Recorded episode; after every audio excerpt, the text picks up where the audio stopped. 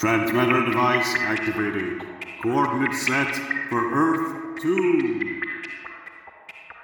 Hey everyone, welcome to the Earth 2 podcast, your weekly exploration of the pre crisis DC multiverse and the legacy of their Golden Age characters through the Silver and the Bronze Ages of comics. I'm Peter Watson. And I'm David Steele. Welcome back. Thank you for joining us. This week we return to the pages of Action Comics. Yay. We're reading a story from issue 415, which was published on the 29th of June, 1972, a mere 11 days after Paul McCartney's 30th birthday, and a mere, let me do a quick sum, eight days before Ringo Starr's 32nd birthday. Aha. Don't say that we don't give you the important cultural Yes. touchstone point things anyway. This is one that we decided to do comparatively recently. Yeah, true. Peter was probably having a sleepless night and poking about an interweb. Round about the same time, I was probably looking for foreign reprints of other comics, hmm. and Peter found this, so we're going to do it. Without any further ado, Peter will tell you about the very exciting cover. Yes, at the top we have the new DC Comics logo, which is a bit like the current new DC Comics logo. Underneath, you have Superman breaking out of chains, which is quite cool. All new stories. He's always breaking now chains. only 20 cents. Superman, stop breaking chains and come and help me take the shopping in. Yeah, he's a big Fleetwood Mac fan, you see. It's Superman. Anyway. And the Action Comics logo at the top. Now, the main image on the cover is very striking. There's a wall. Hmm. Bursting through the wall is a big green hand with a purple sleeve and some like smoke coming round it. And this hand is grabbing onto a blonde woman who's wearing a very kind of dumb bunny, almost like outfit from Inferior 5. The hand is grabbing the blonde woman round the arm. Let's just emphasise that. Yes, and grabbing her other arm, trying to pull her away from this grotesque, giant, monstrous hand is Superman. Mm. And he's looking quite concerned, I'll be honest. Mm. And the title of the story is emblazoned on this wall, and it says, Meet the Metropolis Monster. And at the very bottom of the cover, we have another banner which says, The new Metamorpho returns again. Yes, as opposed to the old Metamorpho, he doesn't return. But Mhm. we actually we will be talking briefly about that Metamorpho story. But at this point, Mhm. we're not going to tell you why. It's very interesting. On my copy, there's a lovely whopping great sixpence price stamp just above Superman's head. It almost looks as though Superman is looking at the price stamp. It almost looks as though he's been distracted by it as he tries to rescue the lady. Maybe he is. And I'll have posted that on Instagram already by the time you're listening to this, so make sure you go and have a look. Right, jumping in straight away, our opening page. There's a Superman logo. There's a crowd of people. I feel I need to point out that they're all white. I don't know why that irks me. Ever since we did the John Stewart story, Yeah. I found myself noticing the lack of diversity in a lot of DC comics at the time. hmm Anyway, we're not going to dwell on such things, but we may point it out if, if it's distracting. Bunch of people, all very different looks. There's an older man with thinning hair and a suit. There's another chap who looks like he looks like a comic book cab driver. He's got a kind of golfer's bonnet and a V-neck jumper. Yep. There's a man in a striped green suit. There's a guy with a nice looking suede jacket with tassels. There's a, another girl who looks a bit like Supergirl actually. She's blonde, Mhm. green polo neck, sort of checked waistcoat. There's a dark haired lady holding her hands up to her face in shock. There's another blonde woman. There's a man in a sort of brown suit. There's another man in a brown suit with glasses. And this man with brown suit and glasses is pointing upwards, almost into the sky, and he says, Look, up there. And the man with the glasses and the, the tasseled jacket says, It's a human fly. And the man in the green pinstriped suit next to him says, It's a window washer who's gone bananas. and the blonde Supergirl lookalike says, I don't know what it is.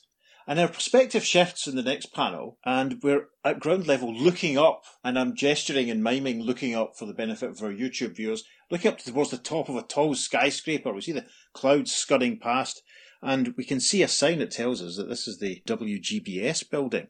Peter, what does WGBS stand for? Well, the GBS part stands for Galaxy Broadcasting System. The W is weird because I don't think it actually stands for anything. It just indicates that the station's in the eastern half of the USA. K is used for the western half. I knew that Peter would know that, didn't you? Either that or the West Greenwich Building Society, one of the two. Will Gotham be safe? No, probably not. Right. And our perspective has shifted, and it looks as though we're standing behind some of the same people from the previous panel and some different people not from the previous panel. Another chat with dark hair and another striped suit is looking up and he says, Only a nut would try to climb a skyscraper. Call the police. and a man in a brown hat says, Yeah, maybe they'll bring him down. And as we look beyond them, we can see a kind of purpley red hued figure, indeed, scaling the side of this building.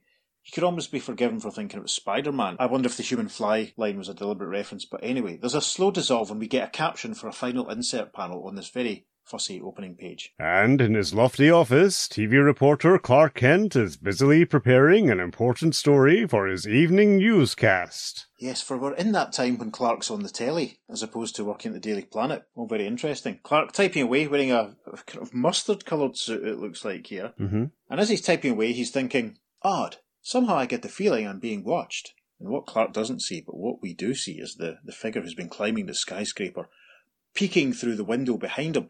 Now, he's got green skin, green mottled skin, a very high forehead, wide staring eyes, dark hair with one sort of long strand of hair hanging down over his, his forehead. Kind of an Elvis curl, I would say, almost. Yeah, it reminds me of one of the guys from. I mean, it's a, not a program that I've seen, but I've seen photographs of him. It reminds me of one guy from Laverne and Shirley. Lenny and Squiggy. I can't remember which one, but yeah. Yes, that's it. Yeah, cool. You, Yeah. yeah. you got it too. Awesome. And he also actually reminds me of the actor Kevin Eldon.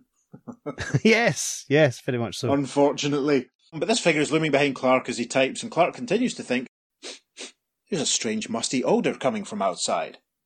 And then we flip to the next couple of pages, and my gosh, listeners, I hope you're reading along because this is spectacular. Can't wait to post this on the socials. Told over five panels over the spread of two and three. Our first panel, the creature, and we get a really good look at it here, and we see its obvious similarity to the common cultural version of Frankenstein's monster. It's climbing through the window and it roars. Clark turns around. What? Who? The creature grabs him by the shoulders in the next panel. Clark says, Don't know who you are under that costume, mister, but this practical joke better stop. Now! And then we pull out to a wider panel as this Frankenstein style creature pulls at Clark's suit and shirt and tears it open. There's a massive rip sound effect, and Clark thinks, Ripped my suit apart like it was tissue paper. He knows I'm secretly Superman. In the next panel, Clark lunges forward, headbutts the creature. There's a massive clunk sound effect, and Clark thinks, With the strength this brute has, I feel justified in striking back. Like this. But the creature pushes back on Clark, crushing Clark against his desk, which collapses beneath him. Clark thinks, He's incredible. No mortal man could last this long in a fight against Superman. And I can see he isn't wearing green makeup. His face is for real. And that is an opportune point for Peter to read the massive text caption that's right in the centre of this double page spread. It stalked the asphalt streets in the dead of night, often lurking in narrow alleyways and shadowy corners to avoid the searching angry citizens. It was hideous, fearsome, yet it carried a secret no man dared to guess. You and Superman are invited to Meet the Metropolis Monster. And small captions at the bottom tell us that the art is by Swan and Anderson and the stories by Cary Bates. Yay! We arrive at the top of page four. The man of might retaliates and applies enough force to wrench free of the cold and human grip. Clark kicks back at the monster. And a nice little sequence of three panels here as he staggers to his feet from the wreckage of his desk as the creature falls back. And Clark very helpfully describes what's going on. A kick like that would topple a dinosaur, but I only dazed the thing. Panel two, he says, he's off balance, staggering. Staggering, yes. He's a beauty. He falls backwards towards the window. The creature's yelling through all of this. In hmm. panel three, Clark observes, falling out the window, and we see the creature's feet as it vanishes from view. Caption for panel four. The sound of a thunderous impact reverberates through the air. Yep, great shot of Clark looking out the window, the open window of his office, looking down to the ground, and he thinks, Great Krypton! It's a miracle no bystanders were hurt. That giant must have weighed a ton. Made a three foot hole in the pavement. It, it's getting up, but that fall would have killed anything living. And our perspective shifts to see a monster shaped hole in the ground, in the road, and the creature sitting up, looming up with his hands outstretched in a very Frankenstein monster type style. A bunch of pedestrians are standing nearby, and the way that the, the captions are placed, it looks as though a gentleman in a blue suit screams, Eee! Another man says, like something out of a horror movie, only it's real. And then a dark haired lady, standing to his left, says, Help! Page 5, panel 1 is a cracker. The monster looking very, very Frankenstein like here at this angle. It's walking across the, the busy metropolis road, causing havoc. Cars screech out of the way, another car collides with a fire hydrant, sending water spraying up into the air. Is that the first car colliding with a fire hydrant that we've had on the podcast? May well be. I can't recall any others. Yes. Yeah. I wonder if it was um the inspiration for that scene in Superman 2. Who knows? We'll never know. Listeners, what do you think? Write it and let us know. Panel 2, Clark's looking down at this chaos and he thinks, A monster loose in Metropolis. Now I'm stimmied if I try to capture it in public, innocent bystanders might be hurt while we struggle all over the area. There's a knock, knock, knock at Clark's office door. A voice from outside says, What was all the noise in there, Clark? Are you okay, Clark? says another voice. And then another voice says, Maybe he's hurt. We'd better break the door down. Clark looks towards the sounds and thinks, If anyone sees me like this, I can kiss my secret identity goodbye. Have to think of something fast, and obviously we can see through his tattered shirt his Superman uniform. Outside his office, in panel four, with his name on the door, there's a man in a blue suit putting his shoulder to the door, trying to burst it open. A couple of Clark's other colleagues stand around, and then, from off camera, a voice says, Hey, why are you trying to get into my office? Clark walks into view in the next panel, now wearing a green striped suit, pinstripe suit. So that's two suits for Clark already, and it's only page five. A girl who was amongst the crowd outside says, Clark, we thought you were inside, in trouble. And the man in the blue suit says, Sounded like there was a fight in there. Really? Let's take a look, says Clark, who thinks, I grabbed another suit off the rack of my office wardrobe that I used to change for my telecasts, flew around the building, and zoomed back through a window down the hall. Now, Clark probably knew that he'd done that, but it was very nice of him to tell us what he'd done. It's a shame there wasn't room on the page Yes. to show him doing that, and we probably guessed that he did something like it. Anyway, the first panel of page six, they have opened the door to Clark's office. Clark and his colleagues walk in. They see the wreckage everywhere. Clark thinks, now to put on my act. Good grief! What happened to my office? And the man in the blue suit says, Looks like a tornado whipped through here. There's a slow dissolve. Caption the panel too. Soon, news of the city's nightmarish visitor spreads far and wide. Yes, we see a copy of the Daily Planet, which has the headline "A Real Monster at Large" and has a photograph of the sort of movie version of Frankenstein we're all used to, and an image of the new monster. And these, of course, are captioned respectively: "Famous movie monster, the Metropolis Monster." Caption for panel three. And nothing spreads as fast as wild, irrational panic. Yes, while the Rational Panic supported menswear at Manchester Uni in 1996. It's a great panel here, which might end up in the socials, of the, the Frankenstein style creature running across a rooftop, dragging a glamorous blonde lady in a green dress behind him. What looks like probably a police helicopter is overhead, and from inside, a couple of voices. Look, Mike, there it is. And it's grabbed a girl hostage. Better report this to headquarters right away. While over a different part of Metropolis, not far away. Yes, take a mild sip of your drink, listeners, because a crescent moon hangs in the background. And a very stiff looking Superman flies through the air thinking, haven't spotted him yet, but I'll keep searching until. It's that same musty odour I noticed before, coming from somewhere down below. I must be close. With his uncanny sense of super smell, the action ace traces the strange scent to a narrow alley. Superman alights, and he thinks, false alarm, I think, as he sees a blonde man wearing a sort of purple blouse jacket, purple trousers, and green boots, who's down on the ground, holding himself up with one hand, who reaches towards Superman and says, Superman, thank goodness you found me. The first panel of page seven, Superman kneels down towards the man and says, Who are you? What's wrong with you? J- just listen, not much time. I'm dying because of a terrible mistake. I created a horrendous monster. Superman's cradling the man in panel two of page seven now, as he says, So you're responsible. I already fought it once. A waste of time. Nothing can subdue it, not even you. The creature knew only I could destroy it. That's why it attacked me, left me mortally injured. There's a caption for panel three. Only seconds away from death's cold clasp, the victim makes a bizarre last request. You, you, you must find a way to bring me back to life after I die, Superman. Give me a chance to dispose of the terrible menace I spawned. I'm the only hope you have of stopping the monster. I. Uh... Round of applause for Mr. Watson. Yay. There you You could tell Peter felt every single moment of that man's losing. Fun of... fact, listeners, I've been Yes. nominated for the exact same number of BAFTAs that David Tennant has. Haven't we all? There's a contemporary reference for you listeners. I watched that when that hmm. clip popped up on Twitter the other night. I watched it five times in a row. So there we are. Right. Panel four is a is a raised shot. We're looking down upon Superman in this dead unfortunate. Take a sip of your drinks. There's a couple of dustbins in this alleyway. Superman rather despondently thinks, No heartbeat, no pulse. He's dead. I never took a person's life, neither did I ever restore one either.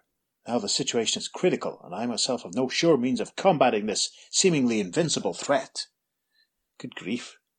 A slow dissolve caption for the final panel, page 7. A widespread hunt progresses far into the moonlit night. Can't see a moon in this panel, but you could take a drink if you like. Great panel. Again, we're spoiled for choice here.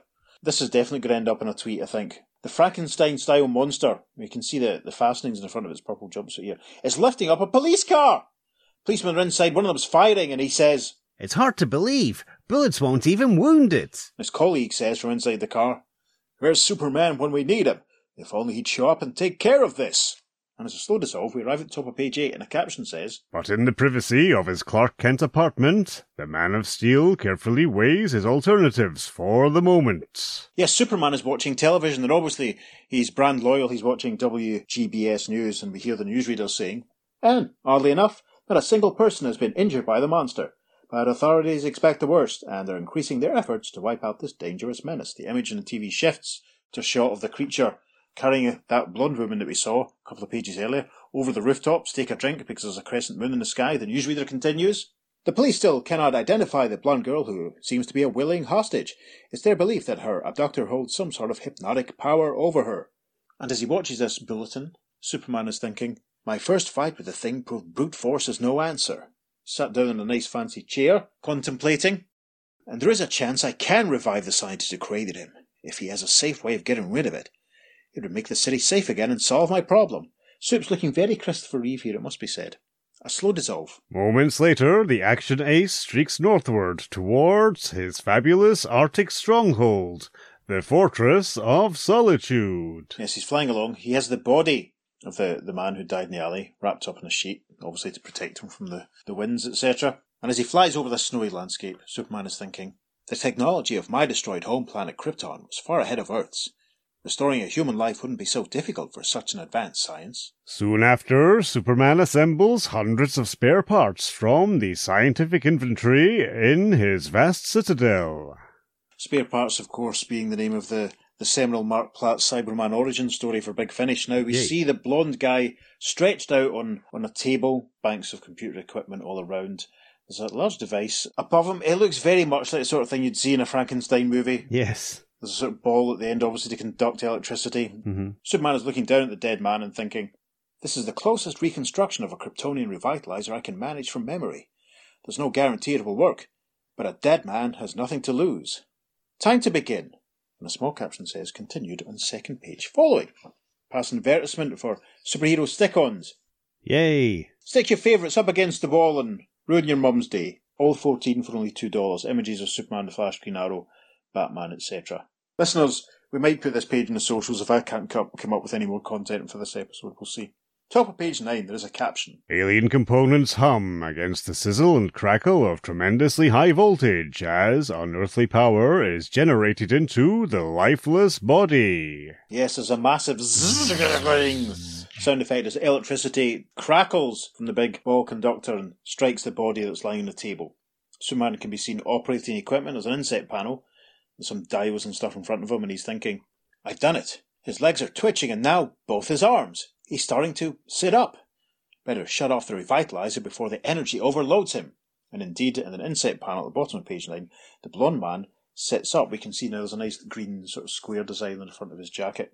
He rubs his head and says, Uh, is that you, Superman? Am I really alive again? Yes, you pulled through all right. We beat one mortal enemy, death. Now, let's team up against our other foe. If only he'd said, stop, let's team up Well, yes. over our other foe. That would have been quite amusing. I'll have to send that panel to Ross.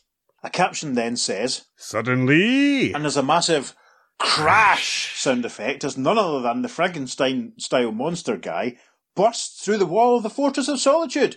We can see the blonde lady in the green dress is behind him. Superman says, It's already found us! We arrive at the top of page 10. The creature lunges towards Superman, crying, No! Superman grabs it by the wrist and the throat and does a judo style throw that he probably learned from Black Canary, flips him over his shoulder. The creature lands with a Kaboom! saying, You're making a terrible mistake. Superman looks back and says, The thing speaks? It must be a trick. And the creature's now standing, getting to his feet. It reaches forward and grabs Superman's cape, pulling him back. Superman exclaims, Oh! But the creature says, Why? Just because I look like a monster to your eyes? You're just like other humans, Superman. You forget appearances can be deceiving. You misjudged me. The next panel, the creature. He really is hideous, by the way. Ugh. Curt Swan did a great job here. creature points towards some of the equipment in Superman's laboratory and says, And, as I feared, you unleashed the real menace. Look for yourself. And we actually see the creatures pointing to the stool in the middle of the room where the blonde man that Superman had just brought back to life was sitting. Superman exclaims, The man I revived, who constructed you, he's gone. But I still don't understand. And then we get a nice horrible close up of this creature with his T-file forehead as he says, Let me try to explain a few things to you. I am from another dimension, the last survivor of a dying race of giants like myself, and I am a highly accomplished scientist. And as we arrive at page 11, the first panel has a caption with the now traditional device of the, the headshot of the person who's narrating, and the monster explains what's been going on. When I realized my end was also near, I vowed to devote all my remaining time to a fantastic experiment. And we see a shot of the, the monster. We haven't been told his name yet, that's terrible. Holding up a sort of jar, looking at some liquid. He's got another jar on the desk behind him. He's very muscly and he's got a nice apron on, obviously, to protect his nice purple uniform bodysuit thing. And he's thinking, After weeks of painstaking trial and error, I finally isolated the precious cell creating chemical that is the basis for all life. Now I can proceed. His narration continues for panel two. Although we were a hideous looking, unsightly race, our dimension was a world of rare splendor and beauty. Yes, we get a nice panel here which looks like something off of Star Trek, quite frankly. Again, There's lots of weird looking plants and a nice big building and stuff, and it can almost be actually from, from a Terry Nation episode of Doctor Who. We see a thought bubble for the creature emanating from inside this fancy laboratory building. When my work is done, I will have manufactured two synthetic beings, a male and a female. It's all getting very heavy with its symbolism, isn't it, listeners? We cut back to the present, another shot of this grotesque beastie, and I'm, I'm loving the hairdo, I really am. As he says to Superman, I observed your Earth for a long time, through occasional dimensional windows, temporary rifts that open up between our two worlds. So I decided to mold my creations after the humans I observed. And we return to a ripply blue bordered flashback panel here, and we see the creature standing over a couple of glass cases, and inside one of them, we see the man in the purple suit who Superman met in the alleyway. And in the other one, we see the blonde girl in the green dress who the creature had been dragging around behind him throughout the story. The creature is looking down at his two creations, and he's thinking, They will be capable of producing a race of their own someday. Hopefully, their descendants will thrive and prosper better than my kind ever could. At least they won't be ugly, green skinned freaks. Time moves on in the flashback. It's not narrated at this point. We see the girl standing blankly in the background, but the blonde man in his purple jumpsuit is standing at the front. There's a couple of electrodes attached to his chest and his forehead. They're in turn attached to a control that the creature is holding, which is obviously linked up to his computers. The blonde man says, How do I check out, Master? the creature replies, Satisfactory. and thinks. I could not say it to his face, but these readings indicate I must destroy my male humanoid before it causes a terrible disaster. I wonder what these readings could be. This must be a very intuitive device. The creature narrates the final panel of page 11. Unhappily, I resolved to annihilate my creation, but I only succeeded in wounding him, and he fled to Earth through a dimensional window. My gosh, what did it try and do? That only wounded him. The guy was able to escape. Yes, we see him leaping through the dimensional window, and obviously that's Metropolis in the background. The creature reaching to try and stop him, but failing. We arrive at the top of page 12. We're back in the fortress as the creature says to Superman, He obviously reached you before he died, convinced you it was vital that he be revived. I traced him here and rushed to the Arctic through another dimensional window, but too late to avert catastrophe. What do you mean? says Superman. And then the creature points to the hole in the wall and says, As I feared, the protoplasmic plague has begun, and my humanoid creation has fled. Look at the telltale trail it left behind. Yes, and we see now a whole bunch of. They kind of look like oversized representation of blood cells, to be honest. Mm-hmm. And they also remind me of the sort of flying pizza type things from that episode of Star Trek. Operation Annihilate. That's the one. There you are. Lots of Star Trek references in the artwork here, I think, this week, listeners. Very odd. Listeners, do you watch Star Trek? Write in and let us know. The creature points at these horrible little shapes. They're surrounded by this sort of golden aura. And indeed, the Man of Steel comments, Great Krypton! Those glowing patches look like giant cells. So yes, one Man of Steel does as one other Man of Steel does. Soups kneels down to examine them in panel three. The creature says, Exactly. The cell creating chemical which bred the male humanoid was a faulty mixture. The formula has gone wild. Soon it will be producing millions of giant cells every second. At that rate, those cells will soon cover the entire Arctic. The crisis is much worse, Superman. Unless the humanoid is stopped, it will keep generating cells until your entire planet is smothered. Yeah, and panel four is an external view outside the fortress, and we can see the, the cells are spreading out already all over the snow. Very interesting. Panel five, we cut back inside, and the creature is saying, I would have told you all this sooner, but my vocal cords couldn't adapt to your Earth atmosphere right away. I was unable to speak. Yeah, he's kind of tilting his head back and pointing at his throat for emphasis, to which Superman says, You brought traces of your own alien atmosphere with you. That explains the musty odours I detected. In the next panel, Superman is flying out of the hole in the wall as the creature says, You must destroy the humanoid before its astronomical cell count spreads beyond control. Only you can save Earth now. And as he flies away, Superman thinks, How ironic. I'm the one who almost doomed it. This menace is on the loose because of me. Ah! Look, Clark, we've all done it. Don't be too hard on yourself. The first panel of page 13 is captioned. And as an anguished action ace soars above the ominous glowing cancer-like peril that rapidly consumes the white terrain below. Well done, Peter. Yes, Superman flies over the spreading cells and thinks, Good grief, the protoplasmic plague is travelling fantastically fast. It's already saturated hundreds of square miles. Must find the source that's causing it to spread. Suddenly, without warning, Yeah, as he flies along, a bunch of the cells suddenly start attacking Superman, trying to attach themselves to him. He exclaims, Off! and thinks, Caught in the middle of a four way cell bombardment. He's able to control them at will. Yeah, looks they're all flying towards him and just, ugh, horrible.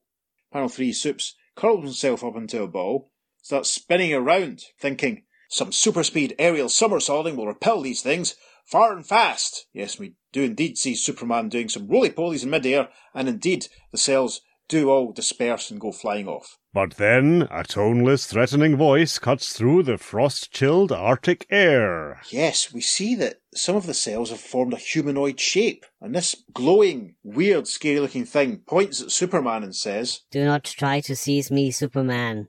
Keep in mind I have millions of allies all around us who can be summoned to my aid with a single thought. Superman thinks, he's not whistling Dixie. Even I couldn't handle those odds. The humanoid has a protoplasmic army at his command. And then in the first panel of page 14, Superman arcs up and away from the, the cell humanoid, thinking, one chance.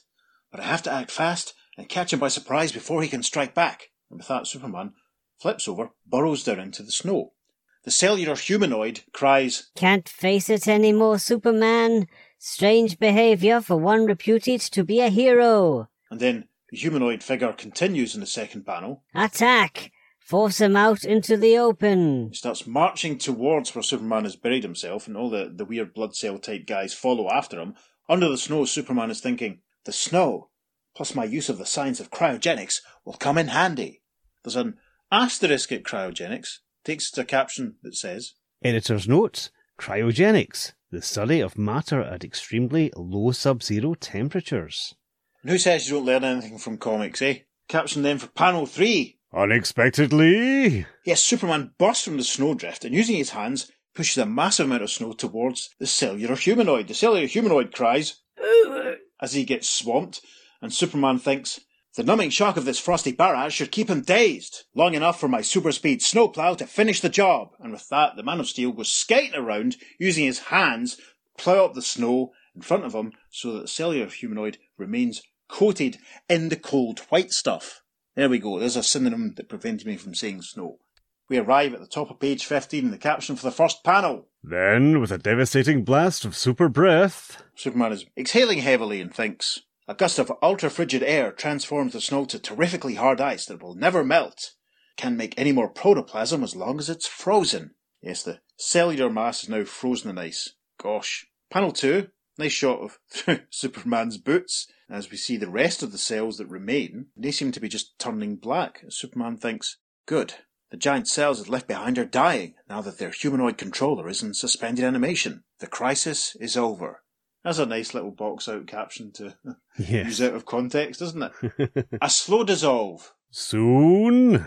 We're back at the hole in the wall. Superman and the Frankenstein monster type guy and the blonde girl in the green dress are stood there. The creature is saying, And when I ripped off your Clark Kent guys, I hoped you realize I was an intelligent creature who already knew your double identity. That's a bit of a leap monster. But anyway, Superman says, But I never gave you a chance. What a mistake I made. And in panel three, the blonde lady creation of the creature cradles Superman's face in her hand, leans up and kisses him on the cheek. Superman says, Well, I guess your female humanoid forgives me. That's her way of saying farewell. The girl cannot speak. I'm afraid she was cursed with an imperfection also. A slow dissolve then. The caption for the final panel of the story. And as a dimensional window momentarily appears. Yes, the rippling hole in the air. We can see the Star Trekky desert in the background as the creature and the blonde female humanoid, to give her a, for want of a proper name, step through it. As he departs, the creature says, I shall try to create another artificial mate for her before I die. She deserves more than solitude after I'm gone. And as they leave, Superman says, Somehow, I know you'll succeed this time. And Superman contemplates. And to think, I called him a monster. And a very small Superman logo shaped caption says, The, The end. end. So there you go, listeners. A reversal of the traditional Frankenstein situation where the Frankenstein is a scientist and he comes from another dimension. That's why we've done this one. What do you think? Yay! Fantastic. Great stuff. A lovely Mr. Surprise Cary Bates story. Great fun. Yes, Playing with your expectations. It's superb. absolutely. Some of those subversions, let's be honest, are incredibly obvious. Well, yeah, but it's still fun. yeah, it's a lot of fun. I mean, it's you get an excuse. You just get the idea that maybe Curt Swan and Murphy Anderson wanted to draw Frankenstein. or Kevin Eldon, as you said. Yes. or the guy from the Bern and Shirley. Yeah, they, I mean, the shots of the monster sort of causing havoc in Metropolis are fantastic. hmm And when I did start reading it, it wasn't the way it ended up playing out. wasn't really what I expected. I was a bit surprised, a bit dumbstruck, to be honest, at the the Adam and Eve almost. You know, this guy creating man and woman. Yeah, That was quite interesting. That's a bit of a bit of a step above what we've had recently. yeah. As much as we referenced it during the episodes, it does really feel like a Star Trek plot, really, doesn't it? You're right. Yeah. It's not a bad thing, No, you know, but it's, it's really interesting and uh, something a bit different for Superman, so yeah. In some ways, it, it put me in mind of the, the action comic story we did run about this time last year. Do you remember when he was diverted into another dimension and was 100 years late getting to Earth and Oh, all that sort of gosh, stuff? Do you yeah. remember that one? Oh, it kind of, in some ways, it put me in mind of that one. yeah, I can't remember if that was also written by Cary Bates or not. I can't remember. it was, yeah. A hundred years lost, strayed or stolen. Yeah, there's not a huge amount to sort of really s- say, I think. Like, beyond there was some good Superman action, everything ground to halt when the, the creature had to explain itself, the the obvious Frankenstein imagery of the, the equipment in the laboratory. Mhm. There's a point when he says, you're, you're Earth for a long time. That almost hints at maybe, He's from another Earth. yes, and he does Uh-huh. talk about two worlds, so that's a nice panel Mm. that backs up our justification if we need Indeed. to. I'm fascinated by these dimensional windows that casually seem to open up Yes. between his realm and Earth One. Aye. because it doesn't seem to be that he's got any control over them. Mm, At mm. no point is that referenced, uh, which is fascinating. I- I- Yeah. we can only assume that he does, but it's not actually specifically said, and it's just I don't know. It's very. It's almost like sliders, except without a device. Yeah, we sort of got to wonder about what causes them. Is it some kind of Mhm. chemical thing, or is it a side effect of something else? Does it happen when his Earth and our Earth are vibrating cl- too closely together? Could If he be. is indeed on an Earth. I don't know. Mhm. It's an interesting one to contemplate. I mean, the Yeah. randomness of it. I mean, I'm just flicking back through the story, and I'm struck now by Uh-huh. How obvious the Frankenstein imagery is at you know at various points. Oh, yeah. Like, you know when he's Mhm. the the first panel on page five almost looks like it's been cribbed or copied from something. Real sort of Yeah. sense of the Karloff Frankenstein. Yeah, without a doubt. Hopefully, our good pal Mick Pride has enjoyed this episode. We should say, given that Karloff is the inspiration for his his handle on the socials. Yes. Mick, do let us know. Mick, we should have got you to do the voice of the, the creature, actually, shouldn't we? Anyway, you'll just have to make do with another doing another voice for us at some point. I don't have much else to add about this one, really. Beyond the obvious stuff of the let's have fun with Frankenstein, but flip it on its on its head. I'm fascinated by the fact that when the creature first turns up, he climbs up the building first of all, but then Clark kicks him out the window. He doesn't like fly out to like save him or like you know fly him away somewhere, even though the creature obviously knows he's Superman. Hmm. Uh, and it's only after he collides with the asphalt below Yeah, that Superman looks out the window and says, "That fall would have killed anything living." So much for his no killing vow. My goodness. of course, which he references later in the story. Yeah. Exactly. Yeah. No, you're right. He was it was very careless of Superman to do it because you know he didn't know Mhm. what was going on with the creature. I didn't stop to ask any questions. Obviously, it was quite violent towards him and he retaliated. But Yeah. it was very reckless of him because the creature then goes on to cause a bit of havoc downstairs, as it were, and Superman Mm-hmm. Yeah. was responsible for that havoc. Yeah, you're right. That's that's very well spotted. Bad behaviour from the Man of Steel. Shakes fist. I'm also fascinated at the fact that the creature thinks he's ugly. Because if his entire race looked like that, then he would probably think that we looked ugly.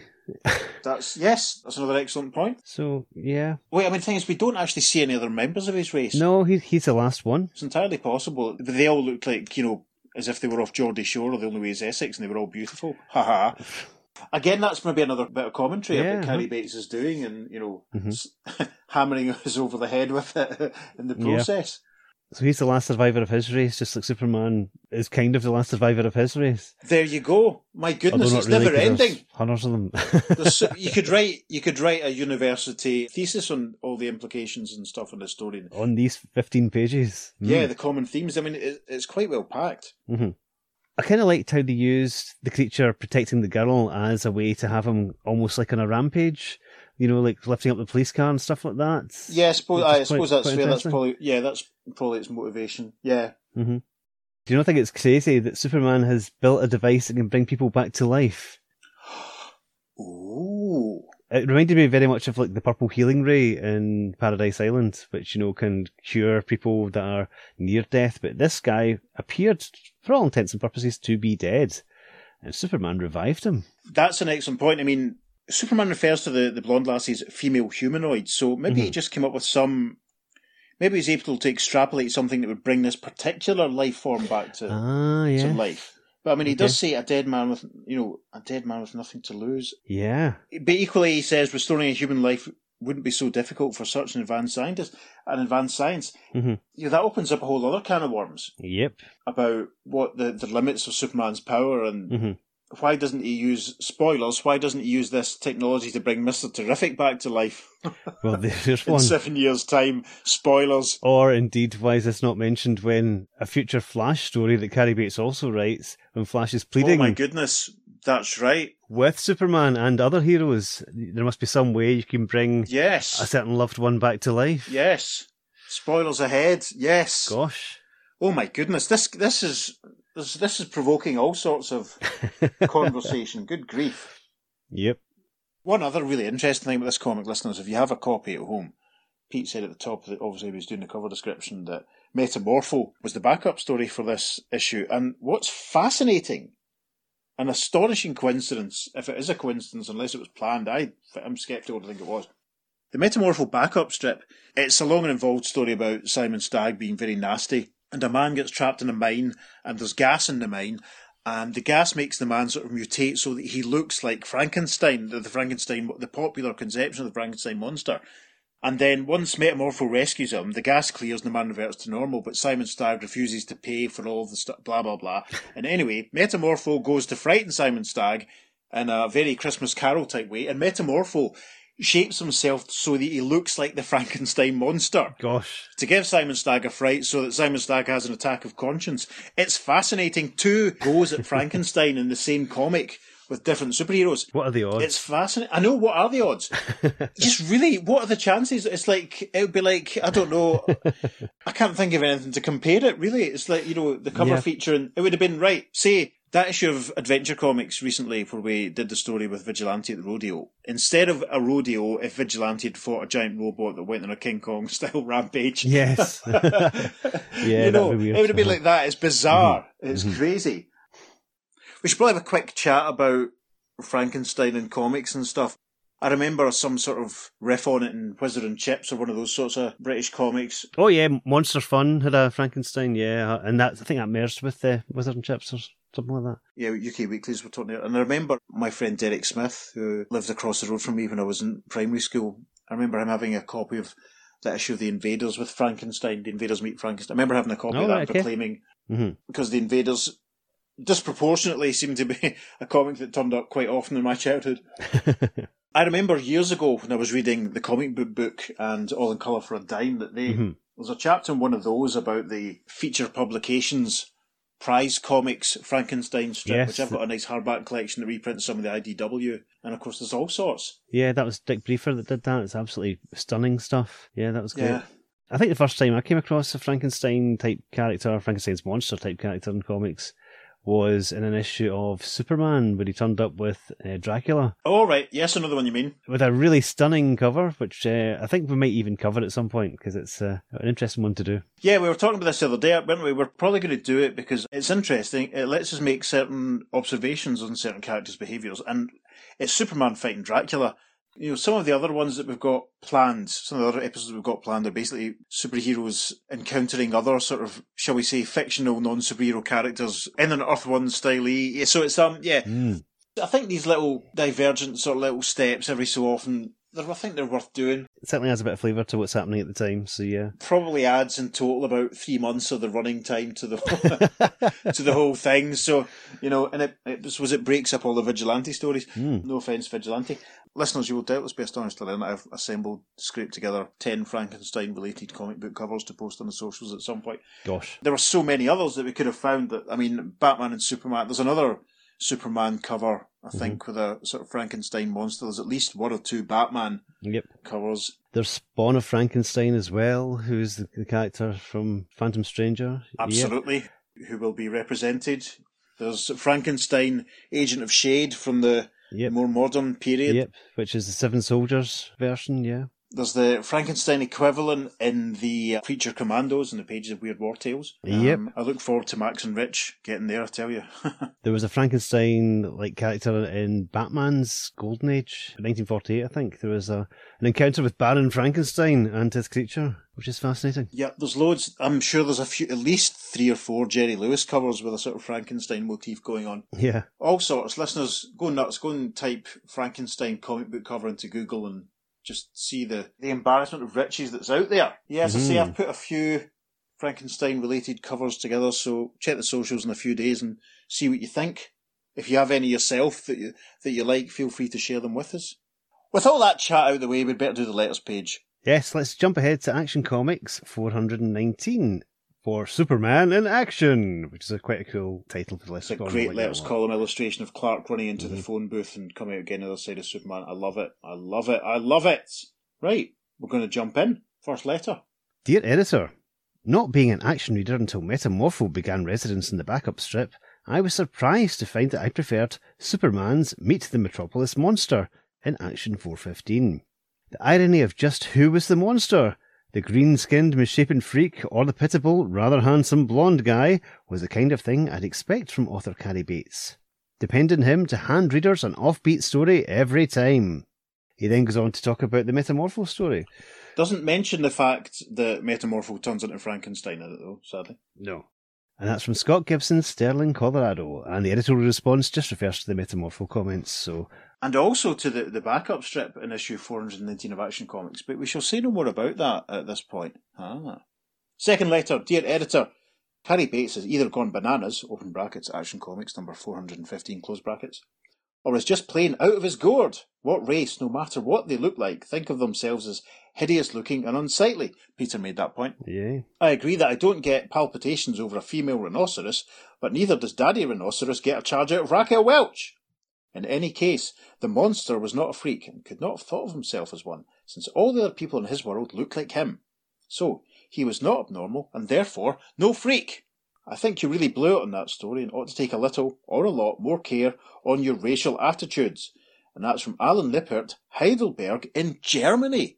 Wow. You should have done that in a I German should have accent. done the whole letter in a German accent. I think you really blew it on that story.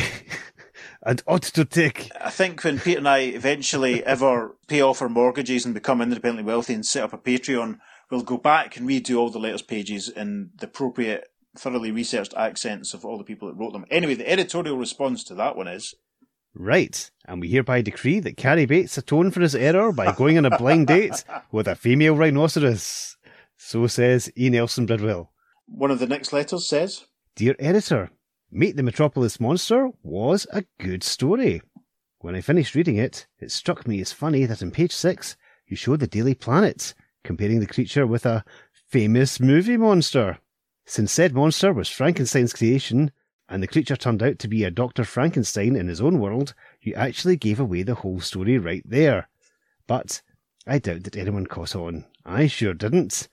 And that's from future comic writer and answer man himself, Bob Rozakis from Elmont, New York. fantastic. Bob makes an interesting point. To be honest, I don't think it gave it away. No, it's a nice nod, it's a nice touch. Yeah, it's, it's another layer to it all. I mean, it's a very, Mhm. there is a lot to the story, you know, as, as Pete kept listing Yeah. all of his things that he'd spotted whilst I was just very tired. Editorial response from E. Nelson Bridwell says, Well, you must not have given it away too obviously if a sharp guy like Rozakis was fooled, so that's good.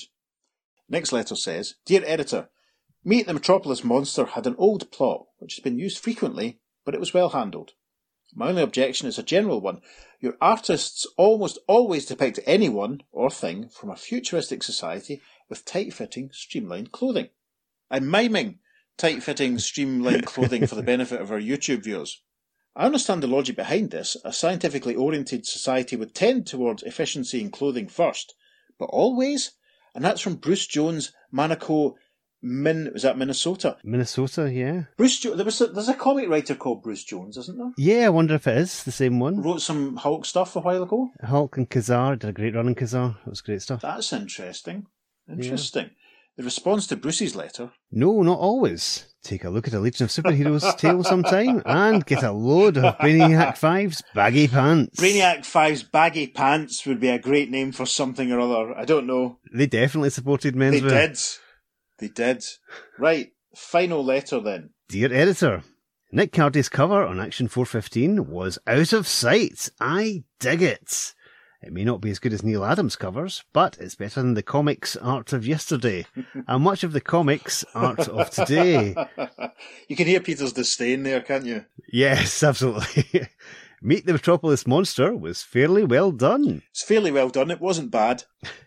And Swan and Anderson portrayed the story quite well, quite well. Hey, the humanoid chick's quite attractive. Very attractive. In fact, she looks like a Miss America. And that wonderful piece of correspondence is from Dennis Chan from Portland, Oregon. And ENB's response is, even without the signature, that last remark would have told us the letter came from the hand of Dennis Chan, the ladies' man. Marvel style rhyming slang there. well, that was a fun letters page. My goodness. Wasn't it? Listeners, what did you think of Meet the Metropolis Monster? You can email us at the earth2podcast at gmail.com and let us know. Make sure you follow us on social media because we're putting up lots of lovely bonus content for this Frankenstein story on Facebook and Instagram. We're at the Earth2 Podcast and on Twitter we're at podcast underscore Earth2 and it's the number two for all of our social media. And as I say, listeners, yes, do check out the socials because I've scraped together a nice cross-company Frankenstein comic book cover gallery. And yeah, and, you know, once I post that on Facebook, if you've got any that you like, just post them in comments as well. Let's try and get some some of that sort of stuff going on because it is a fascinating subgenre. certainly is. Frankenstein and other type situations. Peter, what's the first Frankenstein movie you ever saw? I think it was the first uh, Hammer Frankenstein. Right, the first one, The Curse. I believe Peter Cushing, yeah. Interesting. Yes, I believe so. What about yourself? I, th- I think it was the Evil of Frankenstein, which I think was about the third one. It was the, there'd been a bit of a gap between that one and Revenge, and it Mhm. almost works as a bit of a soft reboot in the same way that Dracula AD 1972 works as a reboot. But you know, Yeah, listeners, what was the first Frankenstein picture you saw? Let Hmm. us know. I'm interested. Mick, I'm especially interested to hear from you because I know that you have such a passion for, for such things. Steve, have you shown Caitlin any Hammer movies yet? Because you really should have been out. Anyway, listeners, we are building up to our summer special episodes. We've been planning this for a little while, good few months now. Mm-hmm. Several of our friends and fellow podcasters are, are helping us out. We're approaching the 1972 Justice League of America, Justice Society of America crossover, and this year it's it's a bit fussy and a bit more complicated because it features the return of some other Golden Age DC superheroes, and we're going to spend the next couple of episodes talking about them before we get to the particular JLA story. Isn't that right, Peter? It most certainly is. Listeners, strap yourselves in and get prepared for the Seven Soldiers of Victory. Yes, for that is what's going on. Listeners, we're going to say no more on that bombshell. He's been Peter Watson. And he's been David Steele. We'll see you soon on the, The Earth, Earth 2 2 podcast. podcast. Transmatter cube activated. Return coordinates set for Earth Prime. Right, able to, pardon the pun, Frankenstein that last bit together.